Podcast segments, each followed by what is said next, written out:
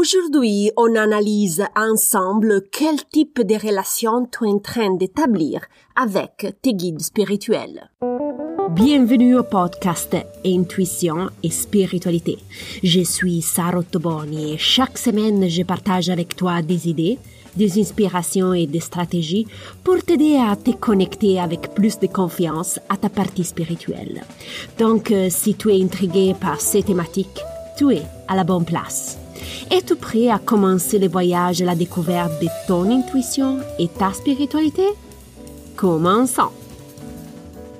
Bonjour exploratrice spirituelle, j'espère que tu as passé une belle semaine. Aujourd'hui, nous allons parler du genre de relation que tu es en train d'établir avec tes guides spirituels. Cet épisode était inspiré par une conversation que j'ai eue avec une auditrice, Maria Teresa, qui, au fil du temps, est devenue aussi une amie spirituelle.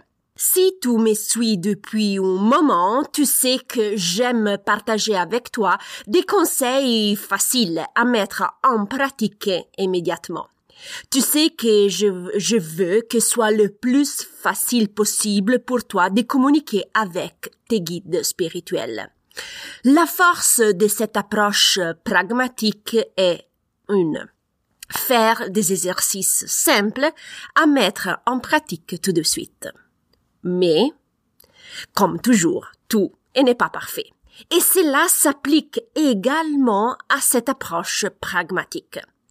En mettant l'accent sur euh, des actions concrètes, on pourrait déduire que la relation avec tes guides s'est réduite à demander et à recevoir les réponses. À travers cet épisode, je tiens à souligner que l'utilisation de cette approche pragmatique n'établit pas seulement la communication avec tes guides. Fais beaucoup plus. Il te permet aussi de créer une relation de confiance profonde avec ton équipe spirituelle tu n'es pas seulement en train de te mettre d'accord avec euh, euh, les codes, les langages, les symboles. Tu fais beaucoup plus.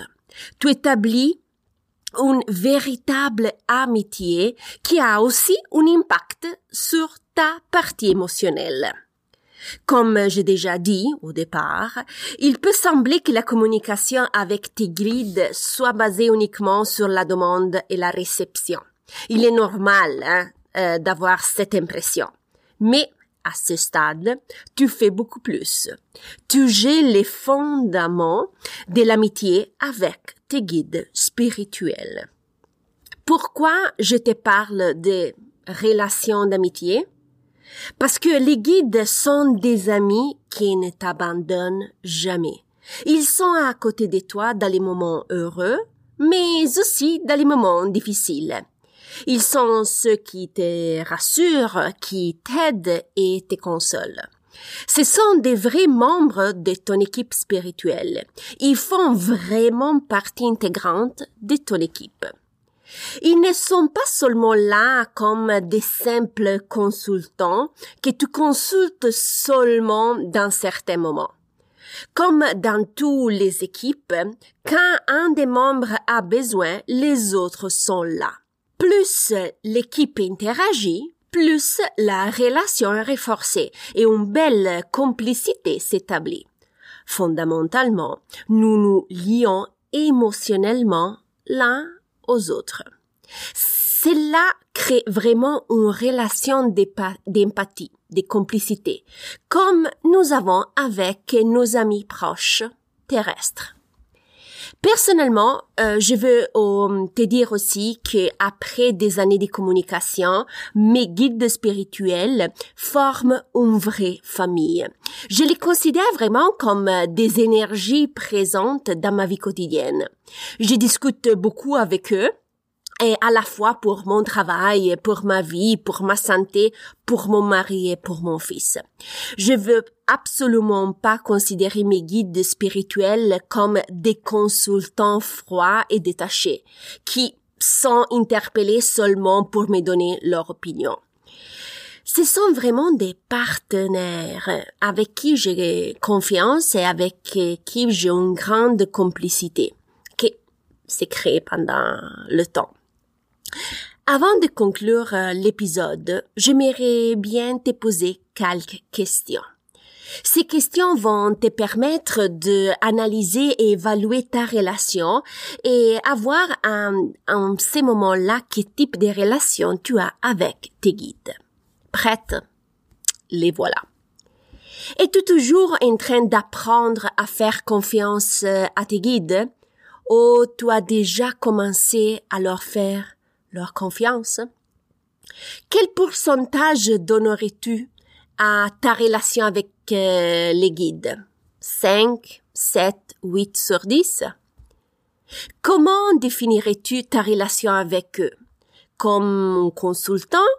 Sont des connaissances Ils sont des amis Ou tu les considères comme des amis proches? Identifie qu'est-ce qui devrait arriver pour augmenter ta confiance et ta complicité avec tes guides spirituels. Que pourrais-tu faire pour renforcer ta complicité avec tes guides?